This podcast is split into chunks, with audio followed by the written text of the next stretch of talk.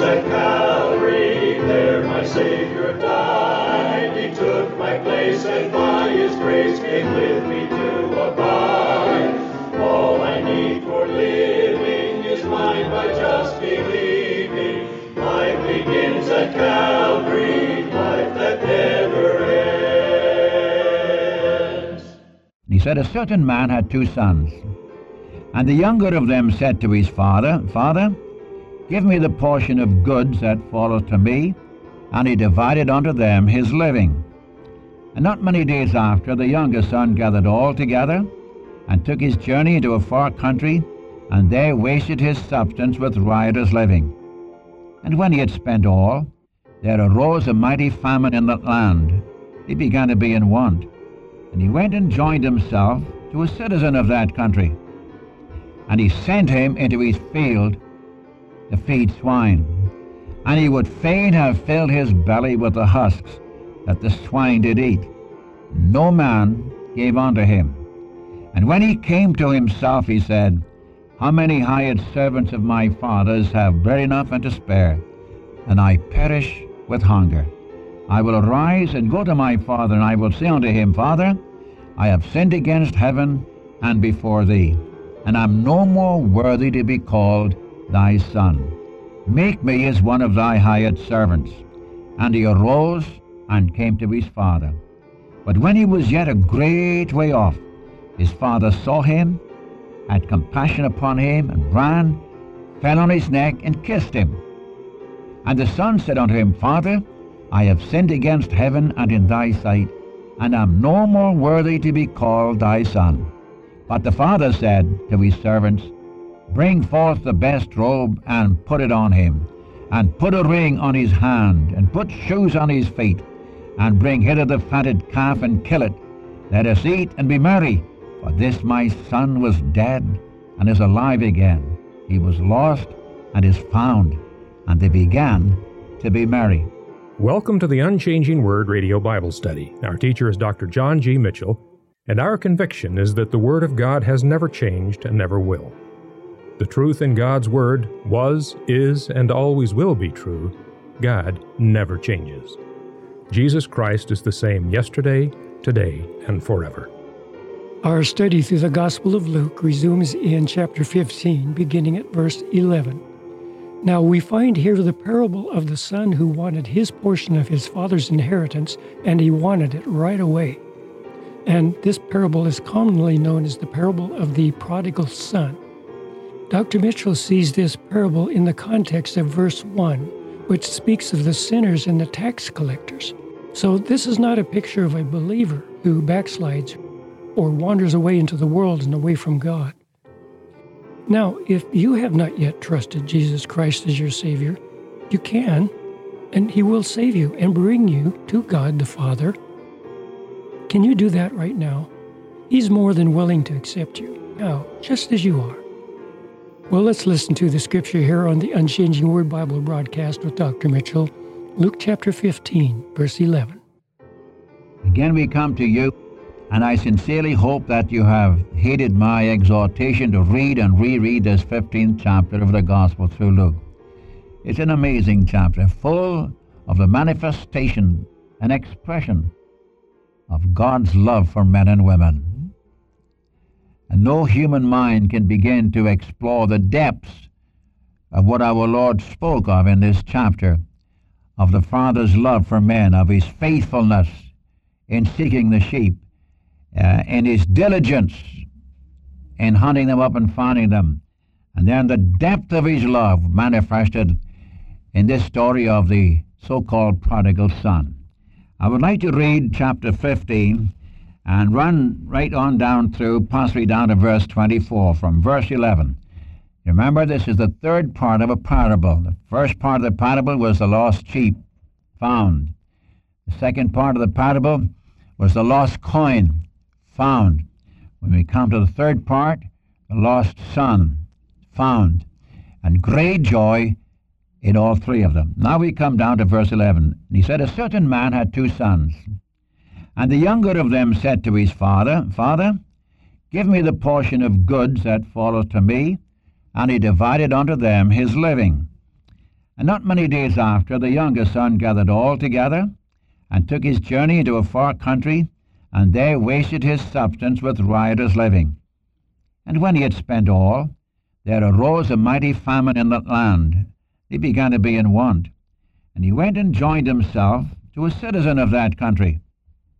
And he sent him into his field to feed swine, to feed the pigs. And he would fain have filled his belly with the husks that the swine did eat. No man gave unto him.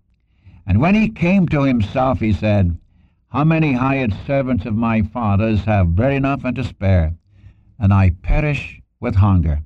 I will arise and go to my father, and I will say unto him, Father, I have sinned against heaven and before thee, and I am no more worthy to be called thy son.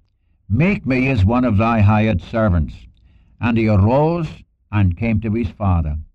But when he was yet a great way off, his father saw him, had compassion upon him, and ran, fell on his neck, and kissed him.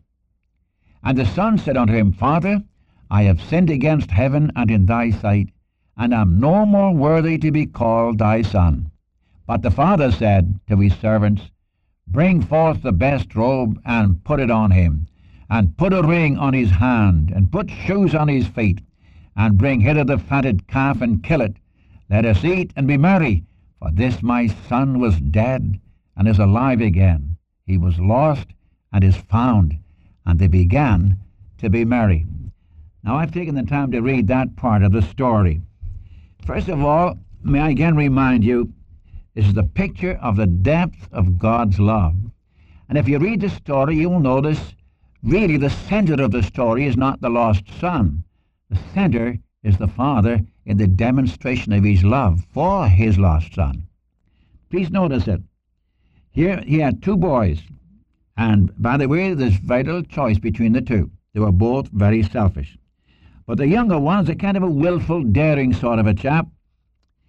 And he was self-willed. He wanted his own way. And he said, Father, give me the portion of goods that, that falls to me. And he divided unto them unto both of them his living. In other words, he, he took it and he divided it between both boys. And I read the young fellow took, he took, he gathered all together, and he went into a far country, and there wasted his substance with riotous living. And when he had spent all, there arose a mighty famine in the land. He began to be in want. He joined himself to a citizen of that far country, and he sent him into his fields to feed swine. And he was so hungry, he fed upon the food that he was to feed the swine with. And he was still hungry, and no man gave unto him. Let me just stop here. Will you notice he was not only self-willed, he not only wanted his own way, like, by the way, like every one of us. Huh? Huh? How many of you don't want your own way? to a more or less degree, we all want our own way. And he went into a far country, into a far country. He was away off from his father's house. What a picture of every sinner. I'm not going to argue the point whether the Lord is talking here about, about a, a child of God who wanders away. You can take that aspect, and you, maybe you have ground for it because he was a son. But I think the Lord here is dealing with the fact that he's the friend of publicans and sinners. That's the key of the chapter. He receiveth sinners and eateth with them. And this third part of the parable is going to show the great love of God for sinners. He's in the far country. As Ephesians chapter 2, 13 says, You who were afar off were made nigh by the blood of Christ. Yes, sir, we were as Romans chapter 3 verse 10 says, There is none righteous, no not one. There is none that understandeth. There is none that seeketh after God. They've all gone out of the way. They have together become unprofitable. There is none that doeth good, no, not one. No, not one. All have sinned and come short of the glory of God. We are way off from God in our sins. And furthermore, we were unsatisfied. Notice verses 14 to 16. He, after he had spent all, he squandered all his inheritance, he went and got a job with a fellow. And the fellow says, okay, if you want a job, Go on to the field and feed my swine. Feed my hogs. If you're hungry, eat what the hogs eat.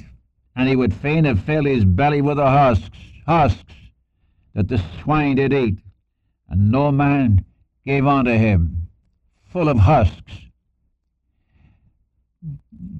Am I right in saying that there are so many thousands around us who are feeding on the husks of this world, and they're never, never, never satisfied?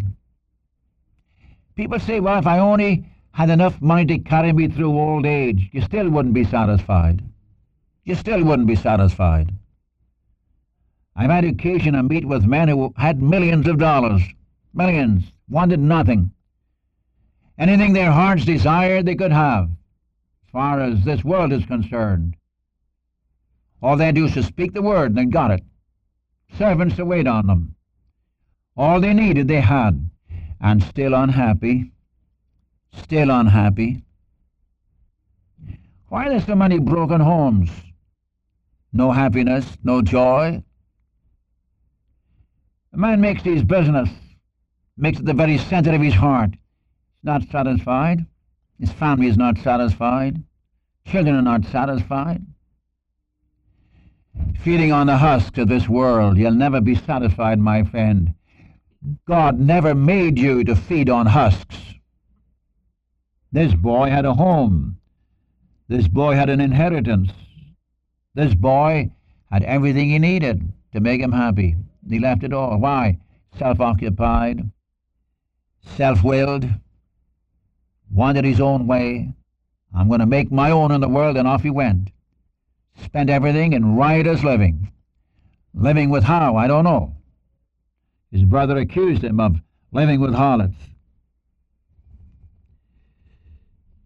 He's still unsatisfied. When he had his money, he wasn't satisfied. Now he's got a job, he's not satisfied.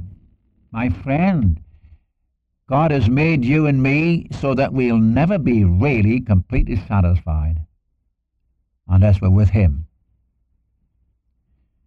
You can't satisfy that innermost soul of yours by husks. As Jesus could say in John chapter 4 to the woman of the well, He that drinketh of this water shall thirst again. So you try everything unto heaven and you're never satisfied. Never satisfied. Like a child with a, a number of toys, picks one toy up and drops it, and picks another toy up and drops it, and still is never satisfied, wants more toys. This is the picture of most people. See. Now you come to his repentance in verses 17 to 19. And he came to himself. Well, brother, that's repentance. He came to himself. He took stock of himself. Here he is, his father's son. He's wasted his substance with riotous living. He's living on the husks that the hogs ate.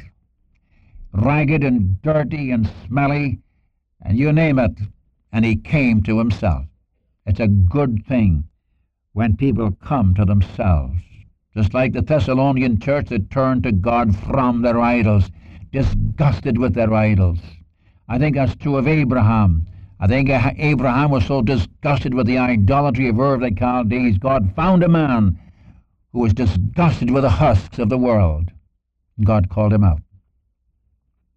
Listen to what he said he came to himself and said, How many hired servants of my father's have bread enough and to spare, and I perish with hunger?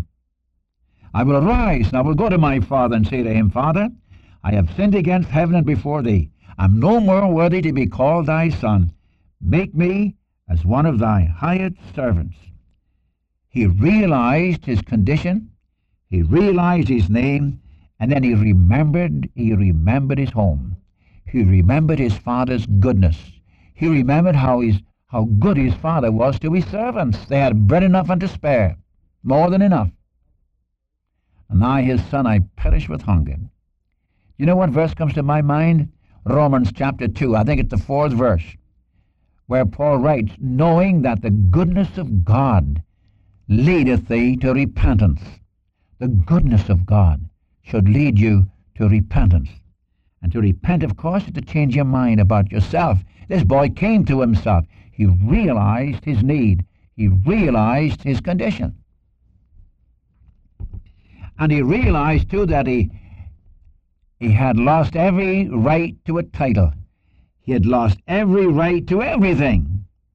He wasn't worthy of anything. In fact, he said, I'm going to go home. I'm going to my dad. I'm going to say, Father, I have sinned against heaven. I've sinned against God, and I've sinned against you.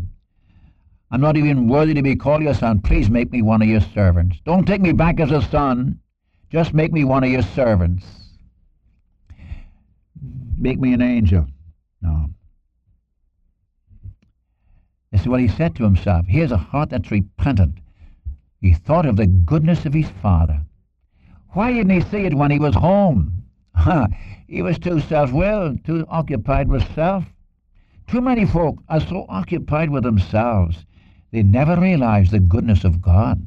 They never realize the grace of God, the mercy of God, the love of God for them. They're too much occupied with themselves. People hear the gospel message. They hear it with their ears. It doesn't get into their head or their heart. Why? They're too much occupied with themselves. They're too self-satisfied. Their little world is worlds around themselves. This boy came to himself. And notice the confession, verses 20 and 21. Now please notice it. And he arose and came to his father. That calls for action. He, he manifested his will. I'm going to rise, I'm going to my dad, I'm going to say, Dad, I'm not worthy of anything, I'm bankrupt. I'm not fit to be your son, but please make me one of your slaves. He rose and came to his father. Now look at verse 20. An amazing, very amazing verse. And when he was a great way off, his father saw him. He had compassion, ran, fell on his neck, kissed him. The son said, Father, I have sinned against heaven and in thy sight, and am no more worthy to be called your son. But the father said to the servants, and so on. Did you notice a few things? First thing, the boy made his confession with his father on his neck. The father saw him afar off. Before the boy ever saw home, the father saw him. How long do you think the father had been watching for the son? Ever since the son left him. The son was never out of his heart. The son was still the object of his love.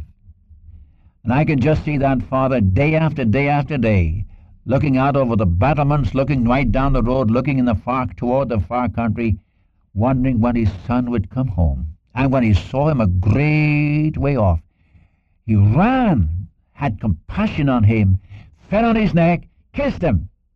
Brother, you mean in his rags, in his filth, in his dirt, in his smell? Remember, he's just come from the hog pen.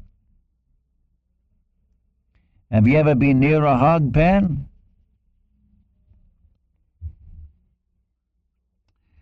I tell you, my friend, do you know what you and I would have done? This is what man would have done. If I had been his father, I would have said, Listen, son, I'm sure glad to see you home, but will you please hurry up and take a bath and get some decent clothes on you and wash those dirty old feet? You stink to high heaven. Be sure you wash your head. And when you get all cleaned up, I'll meet you in the study. Huh? Oh, my, no. His father saw him afar off. Oh, how different is the love of God for sinners. Man's love for his children doesn't become within a million miles of God's, the depth of God's love for men and women. I tell you, we Christians ought to be in love with the Savior. His love ought to over, overwhelm us so we can't help but love him, worship him, praise him, talk about him. He fell on his neck and he kissed him. And he and the boy made his confession. And did you notice in verse 21? He made his confession with the father on his neck. With the kisses of his with the kisses of the father on his neck. And he made the confession. He never finished it. He never finished it. He said, Father, I have sinned against heaven. I've sinned against God, and I'm in your sight, and I'm no more worthy to be called your son. Now, way back, uh, way back in the hog pen, he said, I'm going to ask my dad to give me, to make me one of his servants, one of his slaves. He never got that far. The father said, Bring forth the best robe and put it on him. You know, may I just say here in his confession, Father, I have sinned against heaven. Sin primarily is against God himself. You remember that David, the psalmist, in the 51st Psalm, the fourth verse, I believe it is, says, Against thee and thee only have I sinned. Now, there's no question he had sinned against Bathsheba. But the fact is, primarily, sin First of all, against God. God is holy, God is righteous. And we've taken his love and we've just turned our back on it. We've spat upon him. We didn't want his love. No, sir, we don't want God's love. We were sufficient unto ourselves. Not this boy. He'd been in the world. With all that he had, he was never satisfied till he came back. And his first confession, I have sinned against heaven. And Father, I have sinned against you. So we not only confess our sin to God, but if possible, we confess our sins to those against whom we have sinned. And he goes on to say, I am no more worthy to be called thy son. You see, the acceptance of the boy is in the hands of the Father. Our acceptance before God is because of what God is. And the Father deals in absolute sovereign grace. I suggest Titus chapter 2, verse 11. The grace of God hath appeared unto all men. See, the, the grace of God which bringeth salvation hath appeared unto all men. It goes on to speak of what it teaches. And uh, in Romans chapter 8, 32, if God spared not his own Son, but delivered him up for us all, how shall he not also with him freely give us all things. I'll tell you. And you notice there's no rebuke. The father didn't rebuke the boy. He didn't say, What have you done with my inheritance? No, no, no, no, no. The boy is at the bottom. The boy came back in absolute confession. The boy knew he wasn't worthy a, a, a, he wasn't worthy anything. He wasn't worth a dime. He was dirty and filthy and stinky. And the whole thing is the father. Oh, you talk about grace. The Father deals in absolute grace. And you notice he received him as a son, not as a servant. He said, Bring forth the best robe and put it upon him. The fellows put the new clothes on him. Isaiah 40, 64, 6 says, Our righteousness is in God's sight as filthy rags, filthy rags. In Isaiah 61:10, God says, I will clothe thee with the garments of righteousness. Paul says, I'm going to be found in him, not having my own righteousness, but the righteousness of Christ.